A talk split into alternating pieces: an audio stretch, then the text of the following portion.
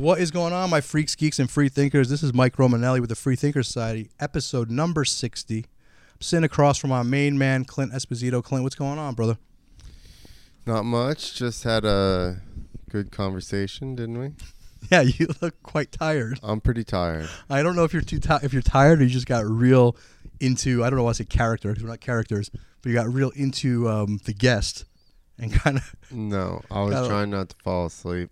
Yeah. I, I I told her when day. when you bolted at the end of the podcast, I'm like we're, we're done, and I'm like Clint's not here. I don't know how to end this thing. I was trying for a little bit. I don't know. I was And like, I'm like he's really stoned. no, I just went downstairs and sat in a chair and closed my eyes in the dark. And I'm like, because I was gonna fall asleep here in front of everybody, so I'm like, I'm like, this is dangerous in this dark room because I went and sat in that comfy chair in the uh, comedy room. I'm like, I'll end up fucking. You'll come down and be like searching for me. We should put uh the the the the what do you call it? The picture, the banner for this one should be the picture I took of you when you were sleeping when you were running the dojo one night. dude. Then uh, we uh, the last time I was here doing the show, or maybe it wasn't the last time. I think the time before that, uh, I went into the office and sat down and was just like, I'm so. oh, I heard about that one. Yeah. Yeah, and then uh, Vic came in there and he found me sitting there. So he's like, I'm gonna bust a room. So I was like, okay, get two tubs. I'll come out and help you. Then he opens the door back up and he goes, "All right, I'm leaving." And I go, "You gonna do the room?" He goes, "I already did it." And I'm like, "Fuck, I've been sitting here that long." He's like, "Yeah, Man, we might have to talk about uh, smoking before you come to work, sir. I." That's why I don't do. Um, I don't work before. That's why you don't do Xanax before you now. come here. I don't work before I do comedy shows. No, you shouldn't do that. so that way I can get uh sleep in. Before you get up, you definitely shouldn't. But no, that was uh, so yeah. So this was a lot of fun. Um, our friend Megan Kush is on this episode, and uh, for any of you guys that don't know Megan, um, well, you'll find out about her from this episode. But she's a big deal in uh, legalization of, of cannabis space, and she's doing some amazing work, helping all kinds of people. Now getting to the psilocybin. Well, she's been, but that's really starting to take off now with the microdoses. And like I said, she's the real deal. A great human being. We need more people. I find her very inspiring, and I hope other people do because she really, um, she don't give a fuck. she knows. She just she is a, that's a real truth fighter. That's somebody that you know, and she's been doing it for a long time. People don't understand how back in the day, how cannabis and all that stuff was really, you know, that was really you were you were you were looked at as a criminal or a dirtbag. Yeah, for sure. you know and it's I, I'm, I'm so thankful that young people don't get don't have to see that shit anymore. But um yeah you know that's you know clint you know how it was. Like we, we get into in this episode. I hope you guys enjoyed. One thing i do want to say uh, to any of our listeners guys if you can please we we were starting to get uh shadow banned. And you know clint and i we're not we're not monetized. We don't have sponsors. Um you know we have a couple friends with we have uh, a few that we shout out but it's not like we have some major sponsors or anything like that but we are getting shadow banned and we're trying to build up our channels and things and it looks like they're they're not putting our stuff out there. So if you guys can review the podcast if you enjoy it or rate it or tell a friend or share it with some of your friends so you can get the word out that would be greatly appreciated. Um, and i hope you guys love this episode.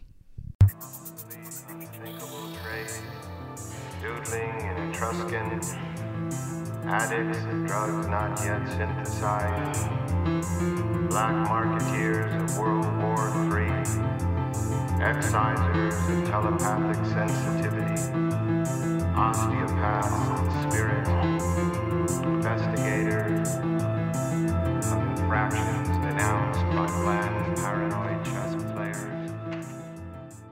Um, you know, Megan, I noticed that for you, I noticed recently you started posting things about shadow ban, Oh man, I've just been getting like just hit bad. It feels like sometimes right? You you've been shadow banned, right?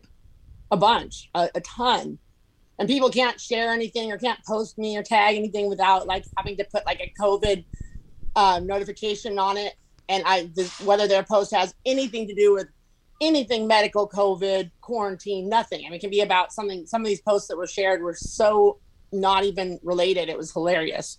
Yeah. So, so it's funny because shadow ban has been a thing that obviously people in this community have been talking about for a while, and I kind of never really looked thought about it, looked into it because I feel like our we didn't have a a, a big enough audience in the beginning, right? So I'm like, ah, what is it? It doesn't matter to us, right? And and not that I, it's a big deal and it has hurt a lot of my friends, but I didn't think they were like shadow banning everyone. But then recently I started, I was just bored one day, or I think I wasn't feeling well last week, and I started looking at our numbers. And it, when we first started, it was, it's like, it's the opposite of how podcasts should evolve. Like we came out pretty strong and our numbers were big and our YouTube like was growing at a pretty, pretty, a, a nice rate for somebody who's not famous by any means, right? And uh, we had it; it was going pretty well, and like we would have hundreds of views, couple that had a thousand or more views, and then all of a sudden it just went down to like twenty, and I was like, wait a minute, this doesn't seem right, um, and I was like going back and forth in my head, like you know, when Megan comes on, I want to talk about drugs, and and it's it's going to be a conversation that really we don't need to talk about any of the stuff that would get my video our videos, you know, shadow banned or or we're, we're you know whatever you're gonna call it. And I was like gonna have this talk with you, and I talked to Clint about. it. I'm like, let's be careful about. What we, I'm like, fuck that. What am I doing? This is not what I. I don't give a fuck. No, we're gonna talk about whatever fuck we talk about. But I was gonna like in my mind, like you know, let's do an experiment because I know Megan, she'll be cool with it. Let's say, hey, we're gonna only talk about. And I'm like, what am I doing? Like I was about Yeah. to do that. To, Self censorship. yeah, I was like, wait a minute, wait, wait, wait, wait, wait. This is like I'm breaking a fucking rule of mine for every like I no, no. I mean, I'm not saying that we need to talk about all the crap going on. If we if it goes there, sure, fuck it, who cares? That's just what's going on in the world. Um, you know, every, Instagram started shutting me down like 10 years ago for cannabis stuff. You know, they were anti, is the end of the prohibition when the legalization was happening. I had Wow. quite a lot of traction on Instagram. You know, I was like eight, 9,000 followers, all cannabis stuff. And then they would shut me down right about when I get to about the same, um, like right around 8,000 every time. And there's two different times down. I still can't get Kush Kreams, just straight up Kush Kreams back what? and that was literally i don't think for anything besides like other people like haters like reporting stuff and i would have not like the weed porn that all my friends have i wouldn't have big pour outs of raws and i wouldn't have Mhm. like you know anything like that it was just really basic cannabis legalization stuff and stuff like that and they just would just flag me and then they shut me down you know, Wow. like you're closed And- and, that was early on so this was kind of like round two for me on the whole shadow banning and dealing with the social media censorship Were you saying? uh, What do you think it had to do more with? the I'm sorry. Oh, I was gonna say it was really just right around the height of the legalization movement here between like 2012 and 2016 when it became voted in, and then the actualization of legalization. So do you think that's where the, the that was coming from to stop with that, or do you think it had to do? Were you posting any conspiracy type different things I back then? Liberal, like voting for Obama, Mr. and Mrs. Clinton voting. You know what I mean? I was being bad at that point as far as any political stuff. You were or were not? I was not posting anything political at all at that point.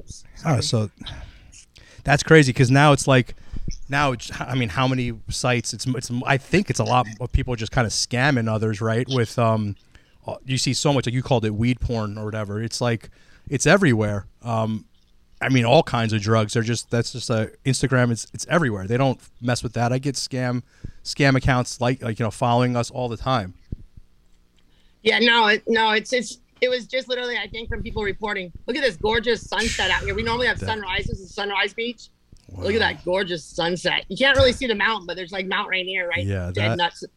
Dead nuts in the middle that is amazing whenever you post Yeah, things gorgeous. like that I'm like you have uh, quite a view with Oh, some- it's gorgeous. It's really pretty right now. I could the water's really pink. Like when I'm looking out the window by it, I was like, I have Wow. to look up. Oh my god, the mountain's gorgeous. Yeah, that that's unbelievable. Um, yeah, just So yeah, so this this this whole shadow ban thing's crazy. I do think that I was just saying to Clint before we started that the last couple of days it looks like the tide is turning. Um, I don't know so much with shadow banning, but it, it seems like a lot more of the masses are, are saying things that we all been saying since the beginning of this shit. Uh, I noticed that. I noticed that um, there's been a lot of people going after fucking little troll Fauci.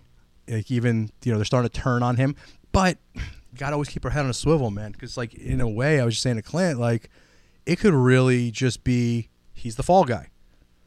Like, okay, the plan didn't work, so you know, let's throw this guy away, and we'll just forget about it and, and start. You know, so I don't, I don't think it's going away. I- As much as it's nice, and I can't wait for this shit to go away. I don't think it's going to be as easy as as the the hope that that everyone's got on the internet. But it does look like the narrative is is is starting to shift. I don't know, right? Have you noticed that? definitely i feel like a lot more people that i mean i've woken up within like the liberal cannabis community and mm-hmm. community about here so many people have discredited things that i've posted that have finally just worn into them and more you know i mean just they finally have looked into it enough or i've just you know posted enough repetitive stuff. But what i get feedback from people is that they will that i not like blocked from them but i'll be like say the end of the stories i'll be the very last one and they, they always like you know feedback to me uh-huh. is like my stuff that they're looking at my stuff and that i should be if you would go by the normal algorithm at the beginning of their sequence versus the very last one. And i notice that happens with truthers that i follow too that they'll be at the very end of my story sequence and i'm a busy person. I can barely make it through Yeah. like like a few of those like you know po- or you know profiles like stories. So when i i try and like like things and try and do things so it'll be at the beginning of my sequence and i notice that you know certain people will have certain periods of time that they'll just be the very last one i'll see behind like the farthest back shit That's I think can't you go in and hit uh, some setting like to follow certain accounts or something? can you? I don't I'm not Yeah, that. I, I, it'll just override that because i tried to do that too i tried to make it so i could see like what i wanted to Yeah. so it make the use of my time and it just overrides that and it doesn't take them away completely but it puts them at the very end of your sequence you really have to only follow like uh, a handful of people, otherwise they just hide stuff. yeah. I, I- went through that account for the club and I was deleting people and then all of a sudden just people kept popping up that I'd never seen before that were just there but they've just never shown us. Oh yeah, it's It was weird. it's weird. real weird. Like you don't, you know. I remember, back in the day, face. I don't use Facebook, but Facebook was, it was really like you saw whatever you want. Like it was just all there. Whatever you followed, you saw everyone. Whatever they posted. If you want to talk to whoever your friends were, they all got the message. Then they started fucking with things. But you know, we. I, I really think that this is showing more the power of podcasts. Here, let's knock on wood, but the the the feeds have been allowed with, and I don't hear much shadow banning going on in Apple and things like that. I don't. That's great. It's amazing. Um, Yes, I'll tell you how they do. They do do a little bit of shadow banning on a podcast I listen to that's out of Washington. It's called Pardon My American, and they won't like they'll be like you go to Apple Podcasts and they'll have the shows and then the update or the latest episodes. It will not put the latest episodes of Pardon My American on there like half the time. But if I go to the show individually, I can see the latest episode, but they won't put it on my ah, update. you know what? That's happened back in the day with me with Sam for sure. That used to happen with some tinfoil hat. I had to go into the tinfoil hat, click it. Um, so I guess there's some fuckery going on. But the the nice thing is like, at least for this little show, is we have a nice little listener. You know, I love the listeners. They're awesome, and people do listen. And you know, I don't think we're going to gain more listeners from any of the social media platforms, and that's fine.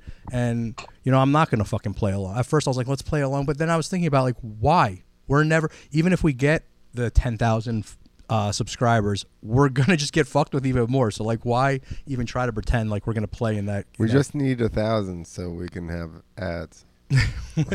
whatever we need. I just think that no matter what, it's just going to drive us crazy. So I say, fuck it. I mean, I'm not saying fuck YouTube altogether, but let's just see what happens instead of me trying to. Sh- me trying to uh, uh, censor myself. Well, it's self censorship. That's what they want. That's what they want, right? exactly. They want you to play by the rules and don't talk I mean, about the ta- taboo things. on a podcast. I'm sorry to interrupt, but how many people won't say COVID or won't say Yeah. vaccine, and they won't say, and they have all these Coco 19. That's and the new thing. uh, the jibber jabber and the fucking Yeah. the you know the this that the other thing, and so that they won't have the AI algorithm people pick up on their yeah, the vocal the and audio. I've been thinking about that lately too, and it's like fuck it, I'm not, I'm not doing it. And we have a nice, like I said, we have a nice listener base here. Um, I think we will grow more, and if anybody, any of our lovely listeners out there, we're not going to grow through um, through social. So if you do like this, you know, either please like rate it or tell your friends because we're definitely not going to grab more more listeners I through, think through social media. is. I think rating and reviews are a big deal. They absolutely are, absolutely are. But um, yeah, if I- this I- something's gonna something's gonna change. First of all, open source and different different platforms and things are going to come out sooner or later where it will be where we could just all freely share ideas again. I hope, or maybe not. Who knows? Maybe it will just be through podcast and telegrams and things like that. You, do you, You know? not think the noose will tighten on podcasts as well? I hope not. I hope not. It might. It might. And- And then as a listener, I feel like when you hear, you know, podcasters using different types of lingo, like the Co- Coco 19 or Yeah. whatever, it's just like people using a fake vax card to get into an event when Agree. they don't believe in the vaccine and stuff like that, but yet they still like do that. you're playing So the game. kind I agree, Megan. of- yeah. You're, well, and you're just ha- still taking your money to those places. Yeah. You know, you're like you got over on them, but you didn't. You basically made it so that they're not liable for letting you in, and they got your money. it's so true. And you get mass numbers of people that are vaccinated for their number. You know, It's so fucking true. I mean, I, I, I am the same way. I'm like, I'm not playing these fucking games. I'm not doing it. You know, and I'm just gonna miss concerts for now, and I'll miss things like because you, it's, it's you're not really pushing back if you're doing that shit. No, you're not, because those people are still making money. So why are they going to not play by the rule? Like if they yeah, exactly. if they were like, "Hey, you have to be vaccinated," and everybody was like, "Fuck that, we're not going," and all of a sudden they had no sales, guess what they're gonna do? They're gonna be like, "Uh, maybe we should abandon this plan." So I I don't believe you know I had you know I'm just a hustler to the heart and like you know a lot of people want fakes, vax cards and stuff like that and I've even had a couple in my possession and just haven't you know haven't passed them on. I'm part of the legalization can or psilocybin ballot out here and they required it to get into the ballot initiative fundraiser. And I literally brought the two from my from my plug and I like left them in a Ziploc bag. I went fill them out and I was like, I'm not. You want me to take them out of the bag? I'm not gonna fill these out. This is how these were given to me. I was like, I'm not gonna fill them out. Like, and they just the lady looked at me because she first asked for my ID and a vaccine proof, and I was like, oh. And I just held up a Ziploc bag that had the two unfilled out vax cards in there, and I was like, I'm not gonna fill these out. This is how I received them, and I felt so morally conflicted at the end of that. I just decided I wasn't even gonna put it forward hmm. again. Like, you know, yeah, let alone fill it out and play the game. But yeah. So I have a couple questions for you from that. That's but one thing I want to does it blow your mind, Megan, the way it blow, blows my mind because we're kind of from the same. Well, we are from some of the same worlds, just different coasts, um, from the music scenes and you know the the we'll call it hippies and ravers and all. Does it kind of blow your mind that all of a sudden that these people like I learned about a lot of weird subculture things. Let's say like something like aluminum in deodorant right? Like i learned like we're like you know that's why all the hippies smelled because they were like no we're not Yeah. putting that shit in our body you know right? That or barefoot like a lot of like these weird things that i i've learned that were awesome stuff but and now like it, it just blows my fucking mind that that there have become pro-vax. Does it blow your mind? It really does. I mean, the where I thought that was like the radical, like go against the establishment, go against the government, go against you know, fuck the you know, fuck the whole thing. Now those are the people that are like conforming to this man, you know, what is actually the government asking you to conform. You know, these mandates, and it's it really blows my mind. Whatever happened to like the whole punk rock mentality? But they tricked them into it's, they're just uh, getting them on like their empathy, right? Like they don't want to harm anybody, so that's how they suckered them in on that one. You know, you're doing this for other people, so they're like, "I'm a good person." Yeah, I guess, I- I, guess, but like I don't know. It's just weird for me. Like hippies were like always like they were eh, hippies and ravers were always just. I mean, ravers are a little different because they were sniffing all kinds of shit and whatever. But for the most part, it was. I don't know. It was like as far as the whole natural. Everything was like natural. Like and then all of a sudden it's like they're the first in line. Vax passes all, and I, I get it with the punk rock thing and and that too. It's like, but punk rockers have shown their colors how many times where it's like when it's time to you know they've done that for years that's just an old i don't know just putting the, the vaccine in your body thing it's like i thought there'd be some pushback and i thought especially in like you know i don't want to call it whatever you call these different circles uh, counterculture new age hippies whatever. I mean i heard of some some circles where they pour uh, ayahuasca medicine where they were asking for vax identification. I'm like what? What shaman is, if that do not go to that shaman are you kidding Yeah, me and they're talking about like and it's like fuck? what the fuck is happening? It's. I think I, I would compare this to like uh, Harley people or bikers. Yeah. Right? Like Yeah. back in the 60s, Yeah. if you were riding a Harley around, you were kind of a badass, right? And then now there's all these yuppies with Harleys and Harley jackets, and they don't know what is going on. It's the same thing. Only Well, people that can, you know, really for the most part, yeah. So the So Harleys. Yeah. so Megan, you so that's that really I you that kind of threw me off. I wouldn't think in a it's very similar, but like in a psychedelic uh was it for legalization and they wanted to see a vax card. I mean, I guess it's Yeah. government stuff. I mean, they require it for every single cannabis thing that's going on. Anything Really? that's taking place up here is because it's all liberal ran, and everybody's so pro-vaccine, pro-pandemic. It's just ridiculous. And this was for the Adapt Washington Ballot Initiative fundraiser. So yeah, completely for a psychedelic ballot initiative. How how is uh how is Washington looking with uh psycho how how are the psychedelics looking? Like is it gonna are we looking at legalization? Are we looking at decriminalization? Oh, there's two different initiatives out there right now. One of them similar to the one that took place in California and was voted in, because in general in California they just didn't look at the ballot that much. They actually didn't look at the bill, and it's just another, you know, corporate, just monopolized corporate, corrupt initiative. That's a California is absolutely horrible, and we have that same initiative um, kind of you know team or whatever did it, did it for up here. And then there's also the adapt washington one. And so the adapt washington one's a lot more of like a grassroots homegrown um, style initiative versus the um, commercialization the corporate commercialization that takes is the other one.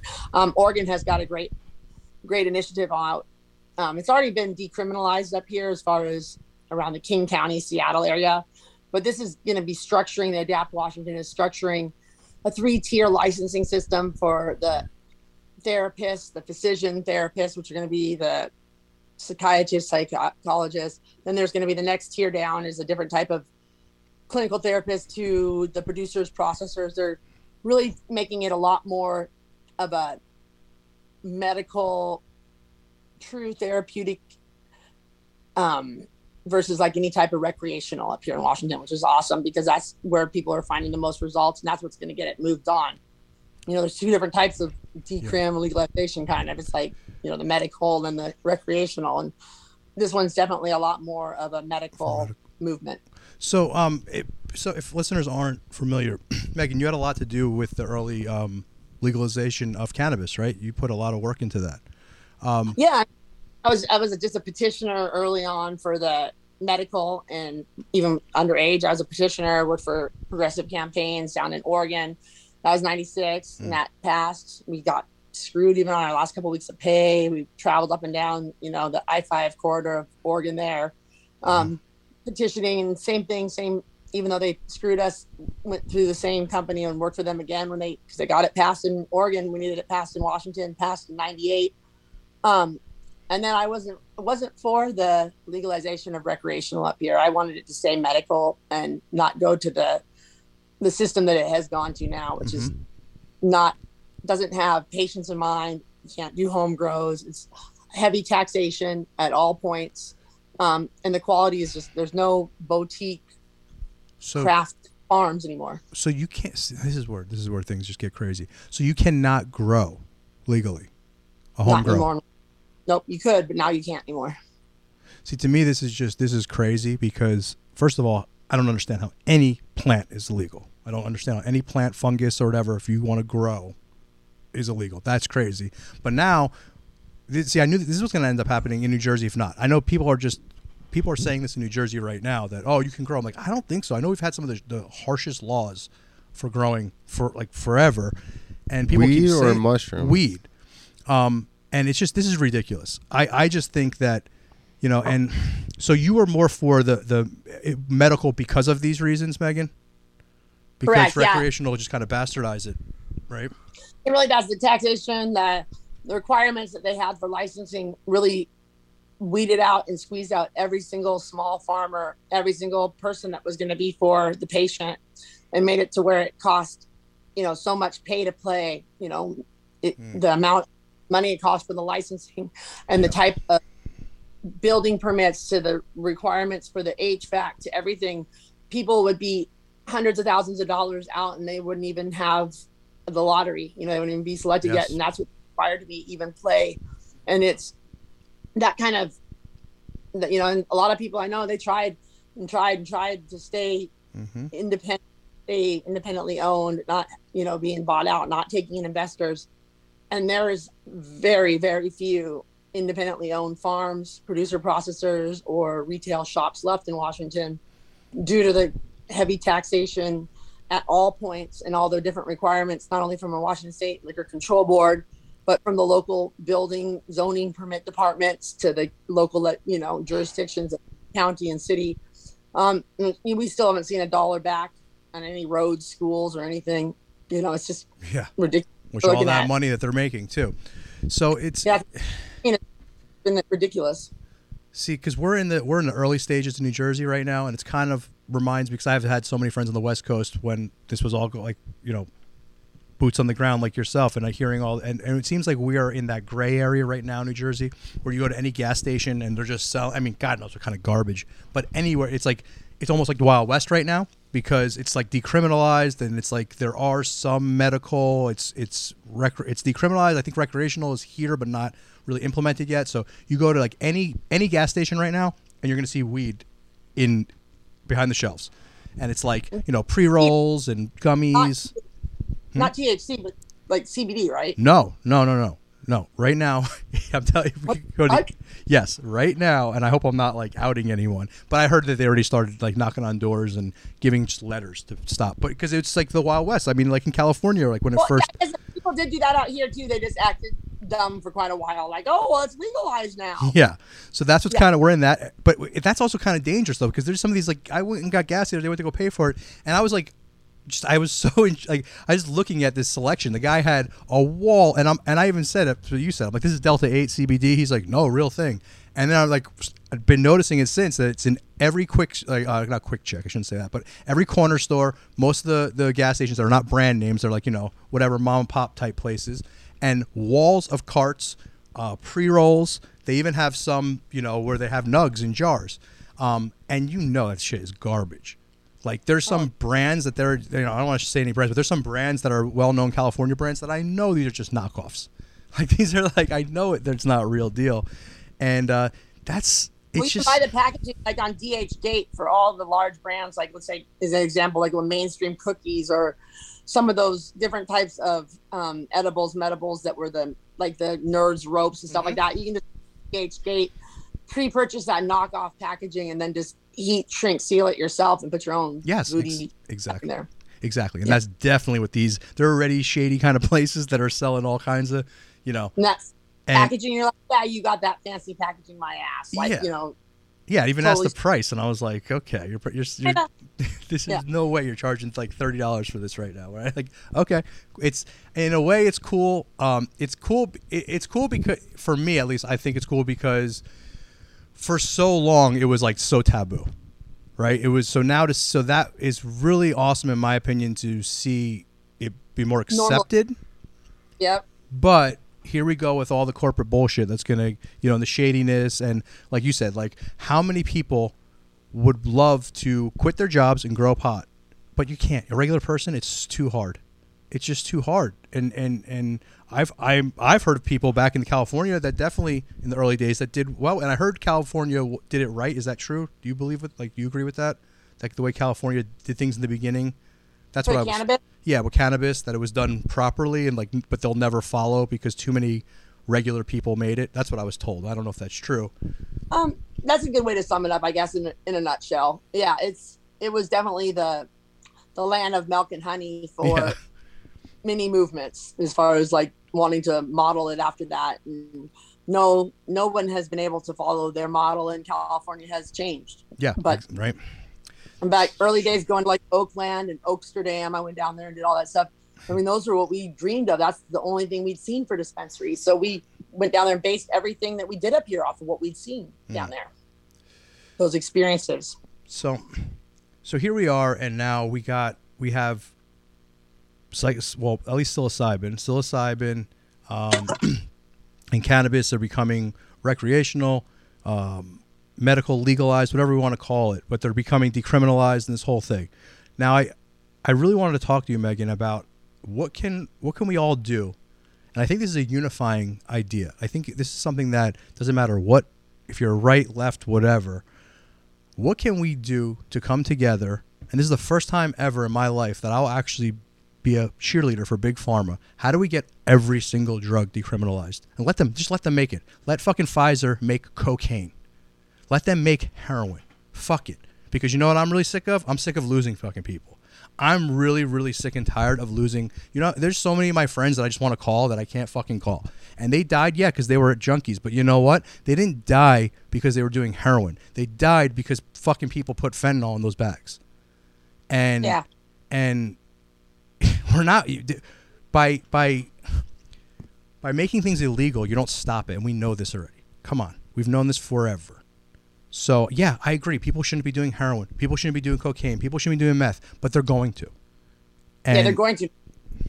we could stop so much stuff. We could stop so much shit if we could just fully legalize drugs. Maybe I'm using the wrong terms. Maybe maybe hard drugs need to be legalized, and maybe plants need to be uh, medical, or or vice versa, or whatever it is. But this is the first time in my life I've been thinking like I will go fight for big pharma to get so you guys can fucking sell it. First of all, another thing we'll stop. We'll stop fucking jail. We'll stop jail. How many fucking people do we know that our lives and once you put a regular person or any kind of person, I don't care who you are, once you put them in that system, it, good luck trying to get them out. Oh, it's it's ridiculous too. I think like it's something like the federal government spends nine point two million dollars every single day to like pay for the imprisoned drug offenders, just drug offenses, like total across the U.S. I mean, that's like I think like over like four billion or three three something billion a year that the U.S. government, federal government spends on just the federal drug offense prisoners.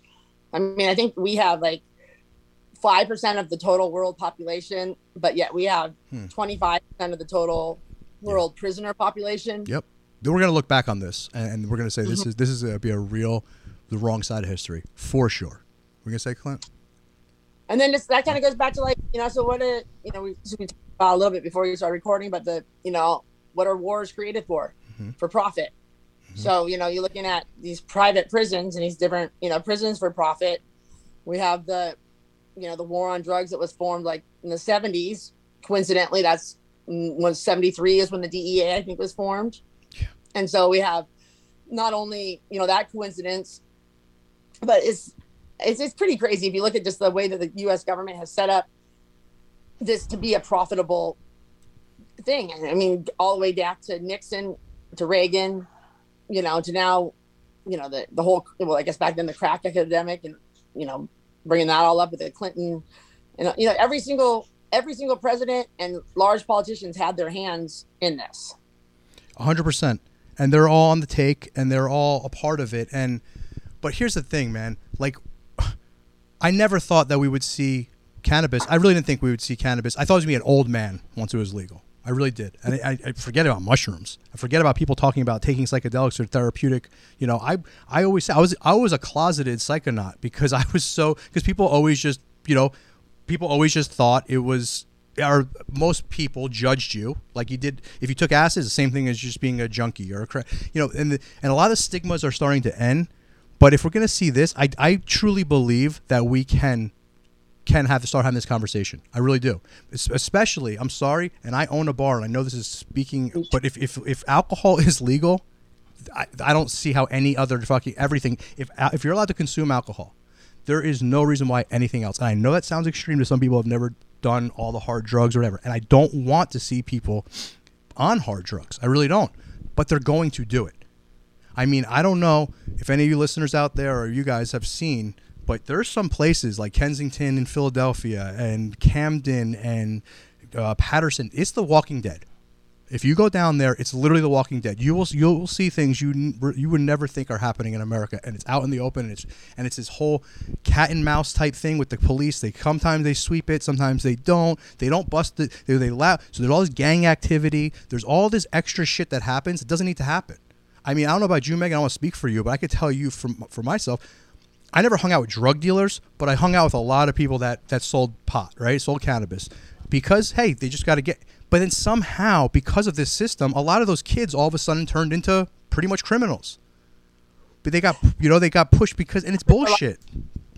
Of the like of the incarcerated um, you know, people that across America that are incarcerated, 80% of them are in there for possession. They're not in there for selling drugs. 80% of the drug offenders that are drug incarcerated drug offenders are in there for possession.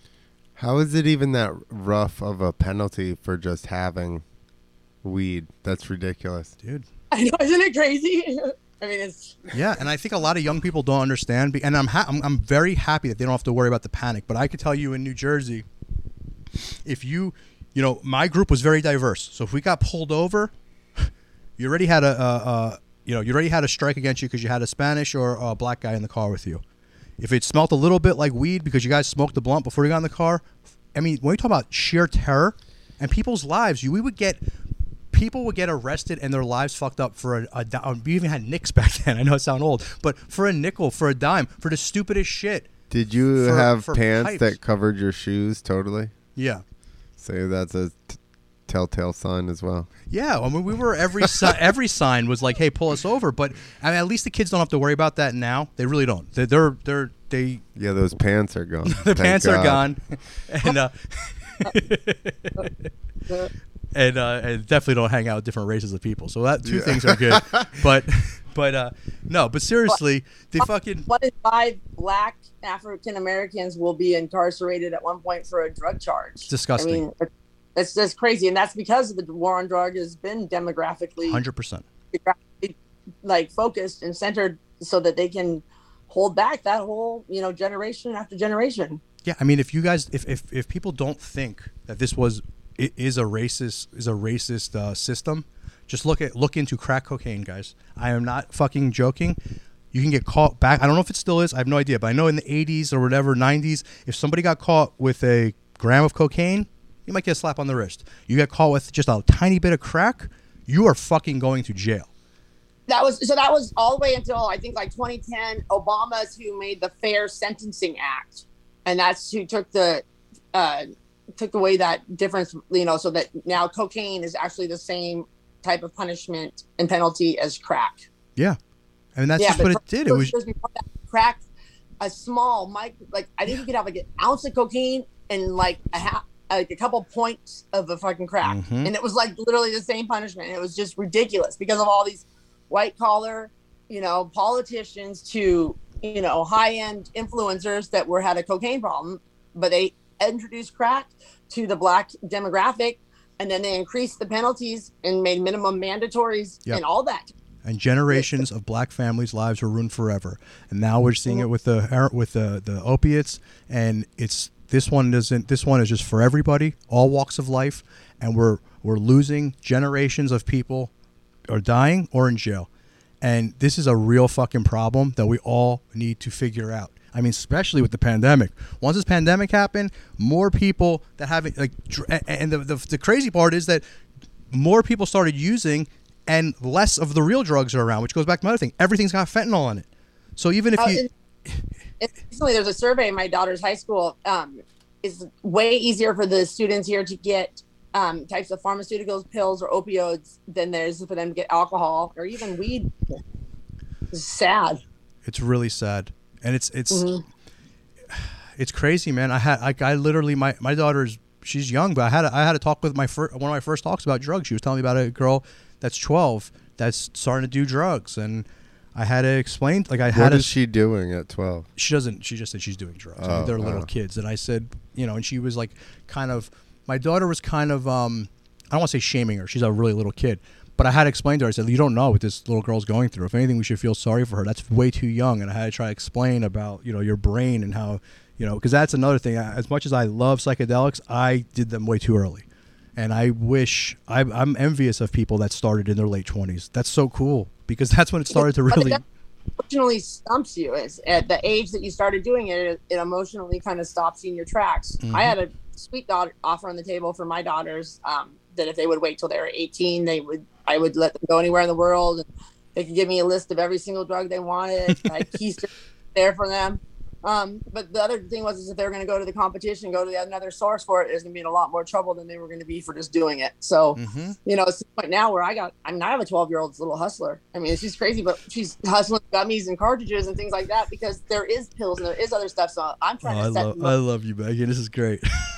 I mean, I'm trying to set the mode so that these kids, so that these are the cool kids that are pushing just cannabis. You're right, Pushing like doses, pushing gummies, because you know what? It is going to be something that's going to take the, you know, each grade's got their, you know, their group of kids. It's like the cool kids or whatever. And I'm just trying to set up at least a few years of these ones that weed's the coolest thing. You know what I Mhm. mean? Because hmm a lot of other stuff's available, And and it's like you can just get that to be like the one thing they want. And- you know, and I think I I would rather have my kids doing that than drinking any Oh, day of the week. You know. You know, any day of the week. And it's funny growing. Well, at least when I grew up, it was like drinking was accept, like way more accepted. I got in so much trouble from my father. Meanwhile, he would get us alcohol whenever we wanted, or we were allowed to drink in the house whenever, way too early. But when he found a- an ounce, he flipped out. And like, and that's that old school, you know. This, to him, that's drugs. He knows nothing about this shit. So it's like to him, this is just you're doing drugs. It's just all together, and that messes up your little brain too. Because then you start saying, "Fuck it, I already." You're ashamed. I already did. You know, we I already smoked weed, so why not do anything else? It doesn't matter. It's all the same, you know. And it's Well, you're like I didn't melt into a puddle on the couch, so maybe. I didn't. I mean, something's gonna take take you know precedence in every kind of you know generation among all the different ones, and like you know just getting the popularity to be something that's natural and getting the culture built around that versus around other types of pharmaceuticals or alcohol, as an example. You know, having the whole you know their party scene being around getting alcohol or whatever. You know, I'm trying to just make it a little bit more plant based. I mean, I that's my biggest my biggest argument all the time is if alcohol is legal because I've seen, I've been this is I've been born in the bar business and I've seen unfortunately I've watched so many people through the years die and it's a terrible death. Um, you know, it's a horrible death when you're an alcoholic, and it's Make stupid choices, lost control of choices. Oh yeah, I mean you can go on and on with the, you know the people with, with the the driving and all kinds of stuff and terrible decisions. But the thing is like it's so it, it- it's promoted everywhere. Every sporting event everywhere is alcohol is everywhere. It's just so accepted everywhere you go. You know, I don't drink anymore, and people ask you a million questions why you don't drink. It's like it doesn't make, but no one's gonna ever ask you like why you don't smoke. If you you don't smoke weed, oh, okay. It's Oh, like people think it's drinking. People think it's a weird thing. Like, oh, did you used to drink? Did you have mom? You didn't. Why don't you? you yeah, know, you're like a that. weirdo all of a sudden. I know it's it sucks, but No. um, But kind of go back to that old cliche thing. I mean, like, it's, you know, this is kind of an echo chamber thing. But how people, you know, that get in a fight after drinking? How many people do you know that get in a fight after smoking a bowl together? Is you know, it's quite the differences. You know, it's cannabis makes you want to make peace, and you know, alcohol causes just such drastic decisions. Here's another thing. I, I I'm almost too much information on this show, but that's okay. But here's another one, right? You drink alcohol, you drink alcohol, and someone's like, "Hey, man, I got, I got, want, want, a little sniff of this?" Now I'm talking. I'm old now. I'm talking years ago. But hey, you're. I would think, eh, sure. Let me, let me, maybe. If I'm smoking a blunt, somebody asks me if I want. I'm like. Hell no, and then I'm, I'm questioning like my life on the ride home. Like, why am I hanging out? You know what I mean? I've never, I've never smoked weed and done cr- like something that something crazy. I really haven't. I mean, I've done some stupid stuff where people are like, "Why are you driving five miles an hour? Why are you, you know, why are you laughing at nothing?" Like dumb, like harmless, harmless things. Um, where alcohol, you know, decisions that can be made are, are horrible, and I truly believe that's the real, the real um, gateway. Hundred percent is, is really alcohol. the, really the peace pipe. You know, I don't know how many times I've had friends that have had beef about something or some deal that didn't go. I'm like, let's get together, have a session, and work Mhm. it out. To people, let's get together, get drunk, and work it out. That's like, yeah, that's right. yeah, that would be that's disaster. Yeah. So, why, what do you think? Do you agree with me about legalization of everything? You know, I go back and forth on that. I, I think that it would save America so much stress, money, family, everything. I, I'm I am for it. I have to say, but I I see the argument the other direction. But if you look at different countries that have adopted that Mhm. model, Portugal. there yeah portugal different parts of canada up there like um different you know um I'm trying to think some other places that have done it but they really if you look at their medical overhead their you know in prison cost overhead their all their different federal government overheads is a lot lower than ours that we have created that's kind of back to war on drugs wars are created for profit Well, you know That's why my argument was let big pharma just let big pharma let the government make all the money they need to off of it. I'm sure. Though, I mean, the um, I don't know, but I'm sure it they make more money off of imprisoning people so? and the you know the whole other system yeah, you would think so. I mean, I mean, you might be right, but I mean, the cartels and all those criminal organizations it seems to make a lot of money off of this shit, and it would. That's another thing that would just kind of end a lot of that crap. It would end a lot, a lot, a lot of of just the violence and all the uh, extra stuff that all that seedy stuff that comes along with with drugs. And like I keep saying, like we're not going to get rid of the problem. the cartel. you know what I mean? That is the fucking cartel. Oh, Procter yeah, of course. So you're talking about killing like five revenue streams here with one fell swoop. Damn. I thought we were going to come up with some solutions. That's guys. the issue. No, that's it. The problem is that they're making all this money off of it. I mean, I guess I, I- you know, and then you would know better than me, Megan. But I heard that like the what was it? I heard the alcohol. I mean, yeah, the alcohol lobbyist and the prison union guard lobbyists were the biggest ones against, right, against cannabis legalization. And there you go, it's right there. I mean, I can Yeah. understand alcohol. Alcohol might be pro cocaine though legalization. Like we doubled our sales, you know, so, Yeah. so much more. At least. Um, but like, yeah, I guess it's a really crazy thing. But it just, I, I just, we gotta. St- I, I don't understand how we're not. We're, we're up in arms over fucking this virus. Then you know, yeah, yeah, it's it's something is happening. I'm not a complete denier. You know, a lot of older people, a lot of people with comorbidities are gone. Yes, but a lot more people are dead from overdosing or fucking lives are ruined from from going to prison and i just i just don't under what do we need to do to to change this shit because i when i was young i thought this was just part of life but like i said it gave me hope to see cannabis was a was the first little glimpse of hope and then seeing psilocybin and seeing regular people talking about lsd and and um MDMA and ketamine. It's like, and it's not. This is all stuff that was like, like I'm telling you, when I was young, it was all lumped together in one thing, and they're starting to break it. You know, starting to realize the benefits of certain things. So, it's giving me a little bit of hope um, that something can change. like one of the things that everybody can, you know, like I feel like my kind of mission as far as like opening people's eyes up have been the two different, you know, products and companies that I really, you know, I've started and I've behind the non-psychoactive Kush Kreams for, you know, that is giving a legitimate reason to use cannabis with a non-psychoactive effect, and the mm-hmm. same hand microdosing for psilocybin, opening up the gateway drug the other direction with people that are now, you know, finding so much relief from the microdosing of psilocybin. Yeah, it has blown me away in the last couple of years since starting Vitamins how open minded so many people are to this. It's really, I didn't even realize it, you know, for being a psychonaut myself, being an intergalactic traveler and a promoter of these products for so Mhm. many years. Um, but keeping them in that black market mind, you know, keeping them in that black market realm. And then I don't know where the information came out to the average soccer mom and the Karen about microdosing, but there was some Oprah or Martha Stewart broadcast that I missed because I mean everybody's Yeah. on board. But that's mean, it's that's just- so beautiful, and and your vitamins are amazing. I mean, Clint is a perfect example. He takes your uh, your product a lot, and um, I don't know if you know anything about Clint's story, but you know he if you want to share, Clint, Clint's got some brain injuries from all the the uh, FMX he did throughout the years. Unconfirmed. I didn't go to doctors. But I mean, I definitely hit my head hard enough. At least one time where I'm like, I'm slower than I used to be. So uh, I pretty much started microdosing like what year and a half, two years ago. At this point, like pretty regularly, and I've seen a bunch of impl- improvement.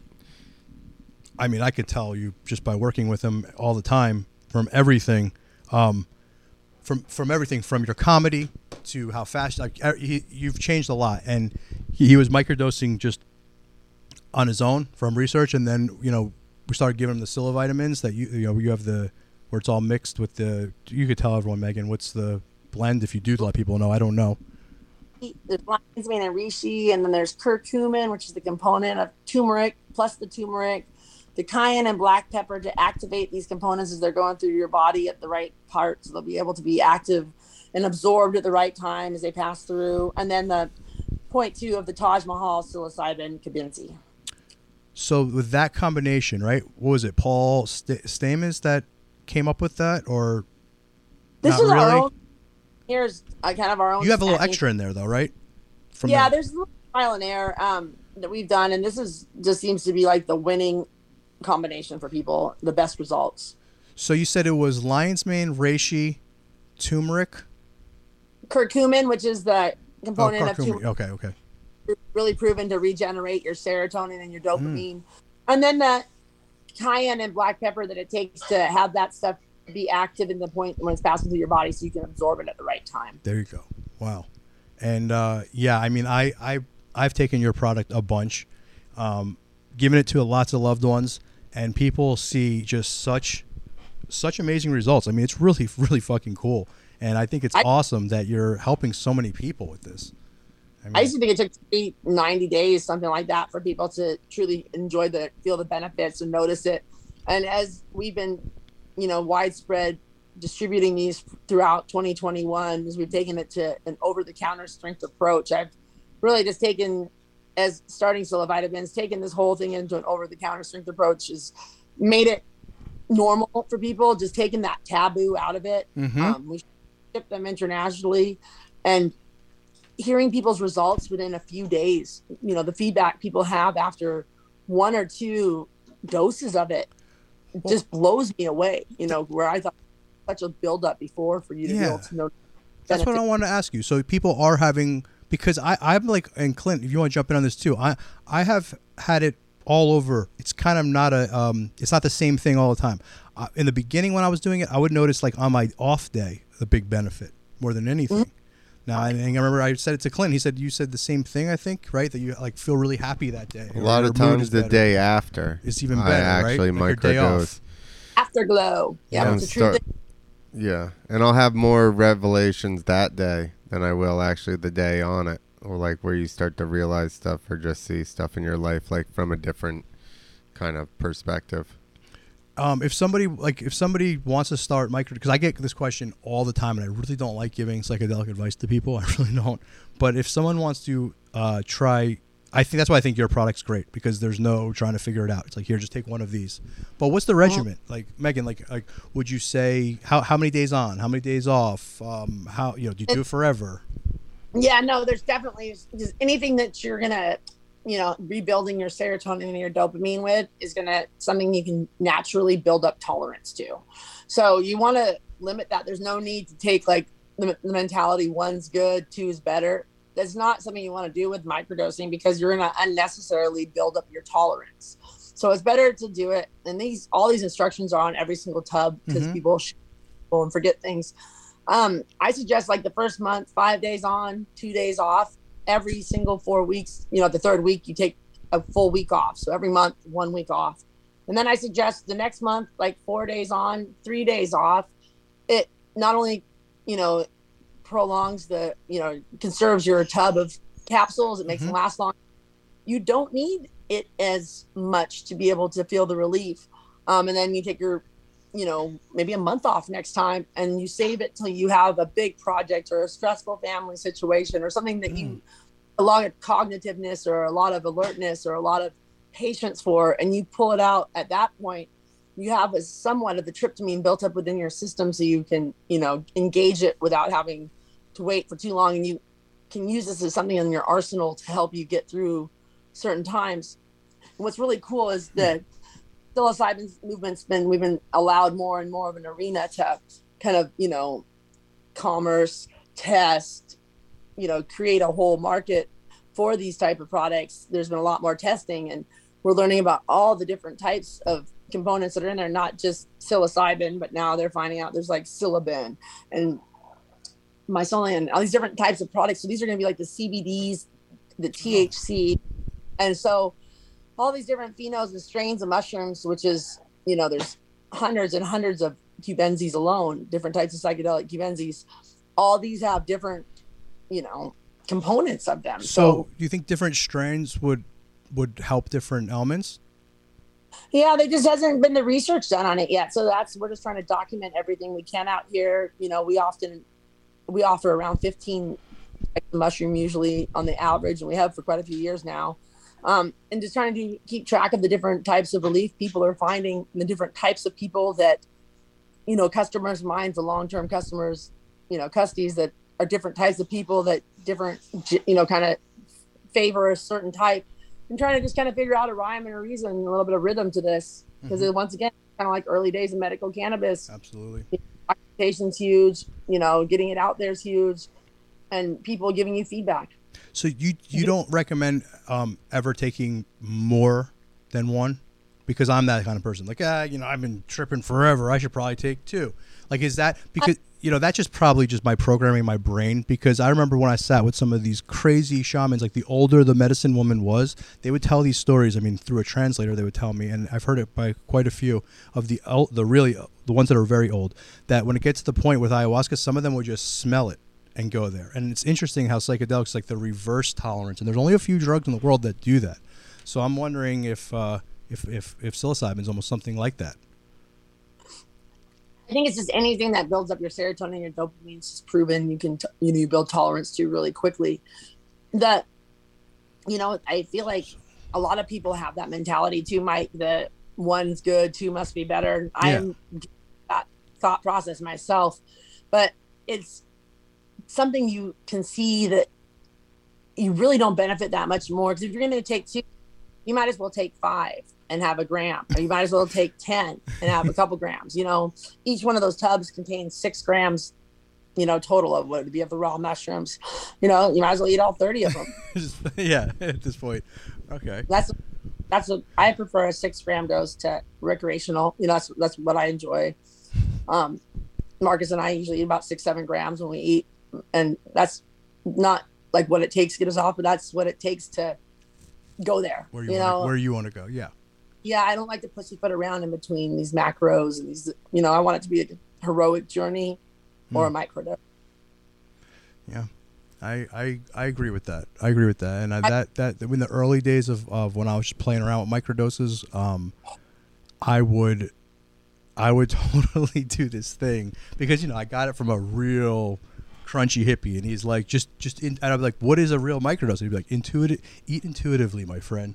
And I'm like, you're telling me to eat. So I'd have a bag of mushrooms and just nibble instead of like just take a little and then forget about it. So I nibble and it's like I'd spend all these days like just kind of tripping, and then sometimes if like if the time was right, I, just, I would just be full tripping. I'm like, this is not, you know, and it, there's nothing wrong with that, but I believe like I'm I'm too old and I'm not trying to just have off the cuff uh, uh, uh, psychedelic experience. If I'm if I'm gonna go that deep, it needs to I need to respect it more and have all kinds of um, you know set setting and, and tension and all that stuff. I'm, I shouldn't be doing that kind of stuff. But the microdose, it's cool because I, I I you know I don't know if you're familiar with microdosing on LSD, but that's got some great results also. I know it's a much trickier thing. It's a much trickier thing, and Yeah, uh, I carried on my menu for a couple years um, some Keezy microdosing vials. I went through hundreds of them actually, and they're pretty popular. It's a third of a dose. So uh, a. Keezy, a Keezy microdose. What was he? Did, did was Ken Ken, Ken Kesey was known for microdosing, Uh no, or just his? LSDs like different families. There's like the Fluff family, Yeah. the Keezy family. We get Owsley Stanley. We get all these different kind of pillars of the community, Mhm. and the Keezy is just one type. And I stocked those in a microdosing vial for, like I said, a couple years there.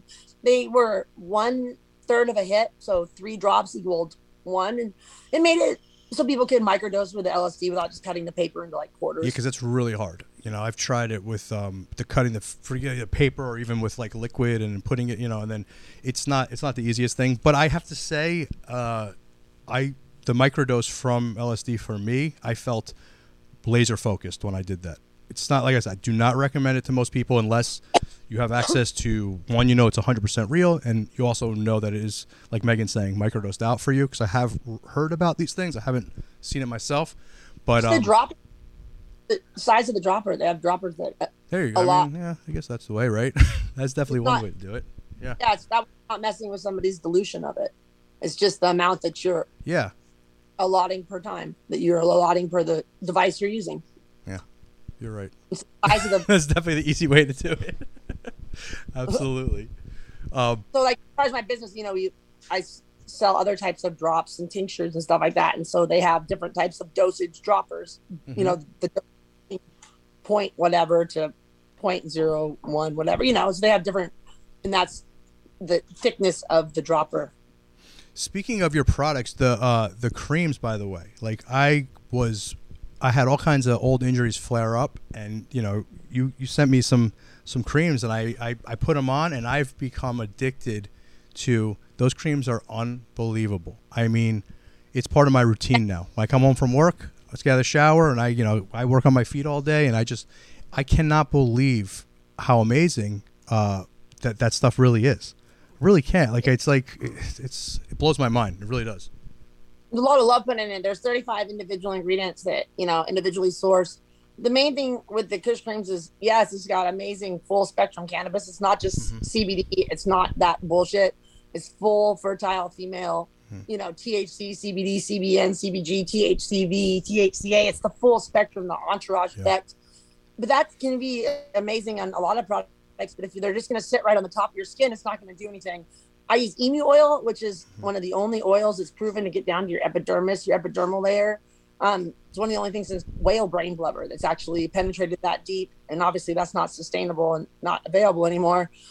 Um, you think about it like this: an emu, being the bird, is an animal, a mammal, and so are you. And your pH is aligned, and that's how it gives you that absorption. You're not a coconut. You're not a shea nut. You're not Mhm. a jojoba, and so you're can put a, amazing components with that, but it's only going to go so far. You know, Mhm. beeswax, different things like that. When you're getting something down to your epidermis, you're able to penetrate to the beginning of the nerve endings, to the deep muscle tissue. It's able to hit those CB2 receptors that are found in your skin cells. Those are those receptors that are able to benefit to your endocannabinoid system. It's so amazing. Wow. So the emu oil is almost like the uh, like you were saying with the black pepper and and uh, cayenne in the silo, vitamins. Like it helps get it into the system, almost how the other thing like helps absorb, right? It's the wheels to the bus. It's the Okay. it's the boat. It's everything. It's driving it there. So on Like- all the Kush Kreams have emu oil in it. It's the basis of all of my. Yeah, I'm just a huge, Wow. huge supporter of emu oil. I've been the keynote speaker yearly at the National Emu Association conferences, like stuff, stuff like that with all the old ranchers and stuff. But um, Yeah. you know, go head to head with vegans and stuff like that. It's a, a byproduct of the processing of the meat. It's something that was already, you know, as a lower glands. It's rendered from the processing of the meat. It's something that was already Yeah. being wasted. Some sick butcher one day, you know, after chopping up chickens and chopping up fucking cows and stuff, having those oils and stuff on his hands. And then he chops up some emus for somebody one day and comes home. He's like, Bessie, feel these arms. this is so soft today. And I don't know what the sick fuck was doing, but like somehow or another, somebody realized it was good for your skin. And it's just, it's uh, renowned. I mean, it's proven to regenerate the hair growth in the front lobal section. I do a chemotherapy shampoo and conditioner Mhm. but the emu oil is such a key component. You know, it's just an, the And- most important. Yeah, That stuff works with pain alone, right? Because I remember back I getting that Yes. stuff a long time ago for my knee, and then it was kind of hard to find for years.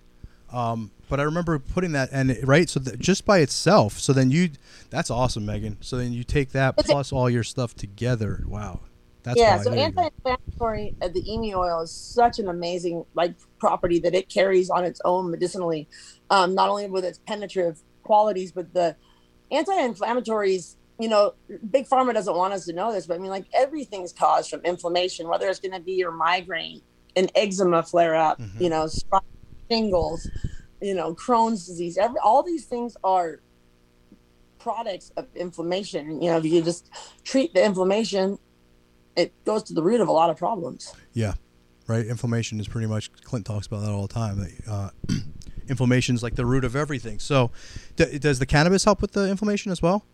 Cannabis is the number one, the most inflammation, inf- anti-inflammatory plant there is. That's why big pharma.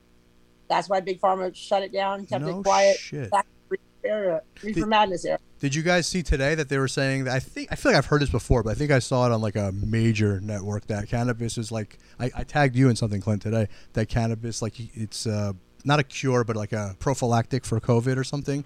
Yes. Oh my gosh. I every single you don't know how much people's things I saw on that last two days. This Yeah, I'm sure. thing it's proven to like yeah, I I can't even remember it. I just tuned it out because a lot of it had to do with hemp and CBD, and I just tuned out a lot of that because I'm really anti CBD. Yeah, are you? Yeah. So why? Um, it's just the it's the biggest scam that's like been taking place in a long time, in my opinion. Um, you got to realize that CBD initially came from the byproducts of manufacturing fibers, textiles, hemp ropes. It was literally the bearing grease that came in barrels of crude oil um, before they refined it through different processes of isolation and distillation. Um, the I, I can't even explain to you how upset I get about this. There's amazing stories out there that have to do with CBD, but that CBD stories like the Charlotte's Web and whatnot, those come from THC CBD, like CBD that comes from okay. the first male cannabis plant. All of the CBD that you see at like the CVS pharmacies to the gas stations, Mhm. that all comes from male hemp because that's where hemp comes from is the male cannabis plant. THC in the full spectrum comes from the female. You think about women, we have so much more to Mhm. give the fertile female cannabis plant. And so it's able like so the male hemp is legal, fertile female cannabis is not over 0.3% THC and that's just going to be a matter of time that before they realize that that's is if it contains any THC it's not hemp. But all of the CBD that's out there is riding the coattails of this these very very few strains that actually have the beneficial medicinal cannabis factors not hemp factors of CBD That's interesting what you just said too, because the male, so the male plant, right, is is is better for like materials, building things, kind of like you just said, like a man and a woman, right? Where it's like it's it's really should be just used, I guess, for clothing, rope, fabrics, whatever, right? That's and then the female is what you get, you know, all the the other properties, the healing properties. Um, so the thing that like go ahead. I'm sorry. real quick tell you guys and for any listeners that want to learn more about this project cbd has a, a documentary or a paper written up you can go to projectcbd.com and that's a, a large real cbd source and it's called the oil hustlers and it talks about how all the like the mortgage like the big mortgage scam like 8 Mhm. recession those guys all went into this right after that it's like their next scam You know, that is so interesting you said that because I can't tell you how many people you when you just said that, I just thought of a bunch of shysters that were the guys that were pushing the mortgages and we're making the money. And the next thing you know, I'm, I think between that, to be fair, between that, a lot of them went to energy drinks. They were all hustling some kind of energy drink, and then CBD came. They were like, "Yeah, I got the new, the next Red Bull," and things like, "Wow, that's crazy." There's so They're like, well, I, I just want to open up the, you know, open up people's, you know, minds or whatever to just cannabis in general, if it's what it's going to take to open the doors. But I heard that like New York has a bill coming out this next year that's going to ban all CBD products. what. Yeah, I heard What? that. I, I don't know if it's true or not. Well, it- you know, in New York, it would make sense because in New York, it's it's like anything that's criminal is legal, but like like like they, like you could literally get away with anything in New York. And I know people think, oh, it's some like boomer right wing. No, it's true. Like as much as I, I I dislike Giuliani so much because when I was a kid, I look back and I'm like, I see what he did because he fucked up the rave scene so hardcore in the '90s because he literally cleaned up the city. I watched it happen in real like I went I watched New York City go from a, like a lawless like you could just do anything you want to he cleaned up and he got rid of and he did all this stuff and then the kind of 9-11 happened which that's where it gets a little weird because then it kind of turned into this corporate place and it got real too clean in my opinion and too it got a lot of its uh, character washed away but now it's like it's coming back with the lawlessness where like people are just you just cops don't arrest you you do whatever you want but they're to make it where CBD is to be illegal. And like they still can't gamble, I believe, on sports. Like, like in New Jersey, you can gamble on sports. You can do a lot of stuff. Like, but in New York, you can't. Like, there's just all these weird. Like for the UFC was illegal up until a couple of years ago. Like it's just they're so and it's once again it's all about money and bullshit. It's definitely something to do with money for them to want to make that illegal. Um, but Well, their their whole uh, legalization and their uh, licensing in New York is so corrupt. I believe it was only six licenses for cultivation for the whole state. It's like Come what on. the fuck? that's nuts. So, I I don't know. That might have been changed or something, but that's that was what was going around in our cannabis like meetings and stuff out here. That was the initial one. It's like how is six growers going to provide or six you know producing processing facilities going to provide for the whole state of New York? I have Tell me that's not Yeah. That's nuts. Now maybe maybe this be, should be something for off air, but I want to ask you anyway. So if I've been hearing, if you, maybe you know about this, maybe you don't, but I've been hearing about in New Jersey how it's like, and I went to the early meetings. Like it was, they were going to make it impossible. You had to be like a multi multi millionaire to get one of those licenses, and you might, you know, hundreds of thousands of dollars, and you just to get put into like a lottery, right? And you might like you have to spend all this money on legal. all the building probably in place with all your HVAC and all your occupational Yeah. and all that stuff, which could cost. I mean, But this one I ask you. So there's there's rumblings about these micro licenses that apparently those are going to be. Do you have any? I don't understand what that means. Do you know what a micro license is?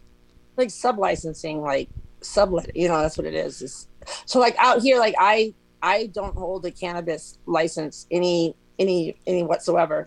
I do limited licensing agreements and things like that, which are like I guess could be micro licensing, which is just limited licensing agreements and limited partnering agreements where you have use of their licensing in their Gotcha. facility. Yes. Got, okay, okay. So that's what that would mean with And that. I thought, how in Oregon, California, Hawaii, Nevada, Alaska, Massachusetts, and all that is that I hold those type of limited um, partnership agreements. Gotcha. Okay, so maybe that's what because I, so I I tried to get inf- more information on it. and I couldn't really find much, and I so I was thinking. I believe the article I read was like kind of almost comparing it to like microbreweries, and believe it or not, our alcohol laws in New Jersey are insane. Are insane. If I was to tell you them, but they're pretty cool with all the craft breweries. Like they get away with a lot of stuff that like we're not allowed to do or whatever, and a lot of bar owners are against it. I'm not. I'm like, this is fucking great that a regular person can start a brewery if they want. Like, they don't make it it's so impossible because it's really hard to get a bar or in New Jersey. It's like the hoops and stuff that you have to go through. It's almost impossible.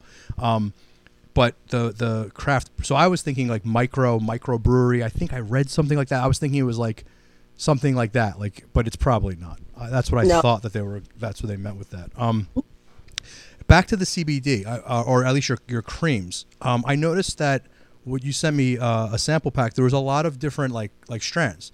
Um, so, d- does do they does that do they make differences? Like like a lemon haze compared to d- does it, Okay, so there's a couple different lines I have. I do um, on the spot muscle pain creams that are not icy, that are just like you know soothing. That have I've had over a hundred different scents, you know, from purple haze to like the lemon haze you mentioned to Mhm. you know all these different ones throughout the years.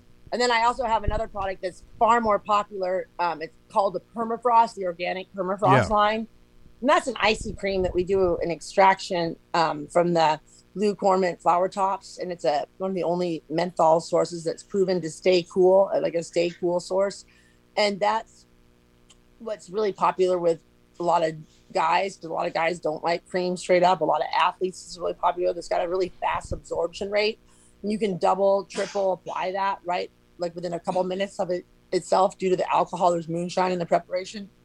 It absorbs really fastly in the skin. It's not a hydrating cream. It's not designed to like keep your hands moist or nothing like that. It's the cream that you would use on your back, on your lower extremities, on your feet. Um, Really great for migraines. Um, kids that have, you know, um, autistic like um, seizures or epileptic seizures. They Mhm. moms a lot of times notice that's a temperature related thing, and they'll put it inside the wrists, um, at the of the neck, the spleen receptors at the nape of the neck, um, things like that, and they help with kids having these episodes.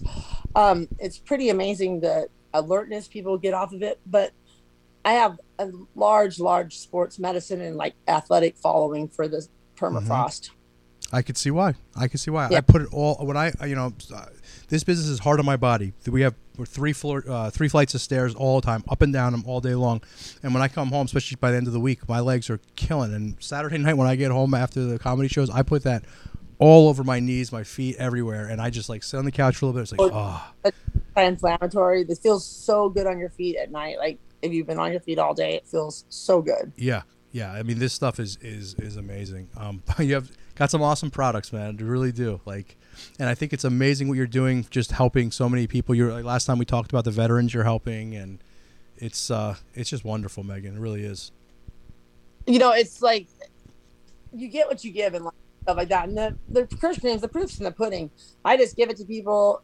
I never once have paid to advertise, you know, and it's literally been featured in everything from Warren Sapp holding it up like by name in Sports Illustrated magazine, like whole tub containers. This is my medicine in a little black tub. I don't know why the NFL Players Association is not listening to players' needs. You know, naming it by name, Kush Kreams. It's Yeah. pretty cool. Or paid for advertising or anything like that. I don't even know how he got it. I was never notified it was going to be in there. I was shown on social media that it was. A, I mean, it's been in Rolling Stone. It's been in Time magazine. All these corrupt ass, you know, Time, all that stuff. I mean, in the National Geographic. I mean, I've got pictures of my grow, my children when they're a couple years old in the grow. I had to sign all these releases, insane amount of releases to Time Warner to have my children in the National Geographic with the cannabis, the first ever cannabis issue. There's three pictures of my property and like my children and my like grow and stuff in that magazine. It's pretty cool. All these things I've won high times six times. I've got 20 plus cannabis cups, trophies from these products. I've been making these products for about 20 years and now that I've been licensed and bonded and like federally trademarked, million tubs I paid taxes on on the books. Megan, you are yeah. I mean, you really truly are boots on the ground. Like pretty crazy. No, but you're truly boots on the ground. You're truly put your neck out there for years to so people could enjoy cannabis and get the benefits of it, not just enjoy it, but but also see the medical. And, and you really are.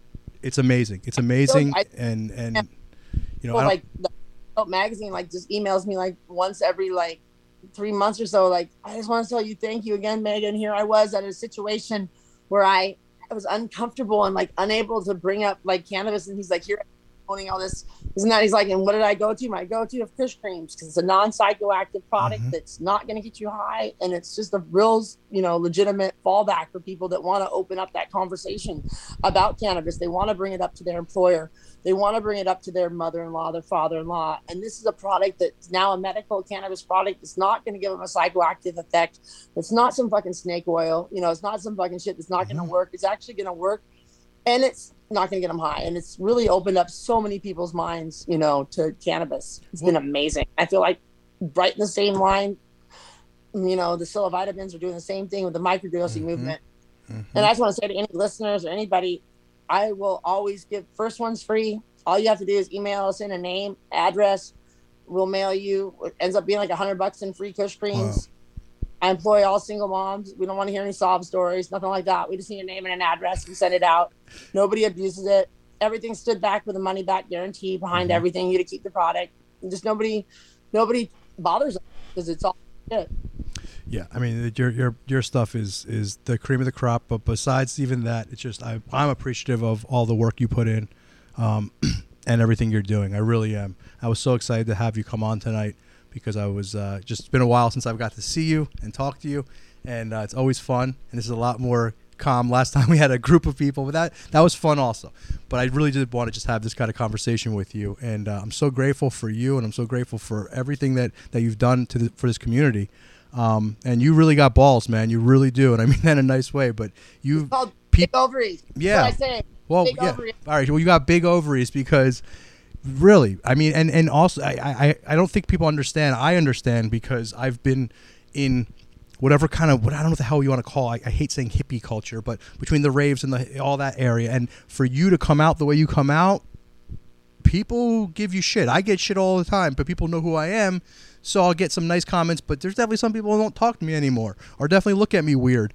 And you've been coming with that energy, and you've been speaking truth, and and you don't give a fuck. And it could really, in the communities that you're in, like it could have hurt you. I don't think it has. I don't know, but literally like like my kid's art director for their school. I've been a room mom. I mean, my kids are older now, besides my newborn baby, but my I have middle schoolers and high schoolers. And I mean, I spent their whole middle school being like a room mom and also doing all this stuff, this whole movement, transparent about my products, transparent about Mhm. our life. I mean, it's Yeah. no surprise. I mean, to anybody, it's just it's being being true to yourself. It shows in the end, you know. Um, I'm I I really appreciate that about you, and I'm so grateful to call you a friend. And that's I hope other people get inspired by that because that's really fucking cool. You you just you've been going for it your whole life and not worried about what people fucking think, and and it's amazing. Megan, I want to thank you so much for coming on the show today. It was awesome to talk to you. Uh, once again, if you want to just where everyone kushkreams.com. Yep, I got uh. You cannot purchase the psilocybin um, microdose, microdosing um, psilocybin capsules on there. I just haven't. PayPal shuts me down for a lot of stuff. That's my um, point of sale, my POS system. I've been shut down so many times from every single type of point of sale system. Um, for back in the day, for just having Kush, my my business name is KC Products Incorporated, technically because of banking issues and stuff like that. I've had so many different, you know, issues and whatnot. So uh, you have to DM um, Psilo Vitamins, which is P S I L O V I T A B I N S, Psilo Vitamins at protonmail.com or find Kush Kreams on Instagram. I just started a Psilo Vitamins page finally, but you can DM me on there to order. Orders go out quickly, unlimited volume. Offer a year of Psilo Vitamins for $500. That's a big savings. You can get them monthly or you can get them all at once. Awesome. Thank you so much. Uh, I don't know where Clint went. He was so friggin' stoned. I was like, look, He was like falling asleep through the most of the interview. I don't. He just bolted out of the studio. I don't know where he is, but uh. I'm gonna turn this off, Meg. if you want-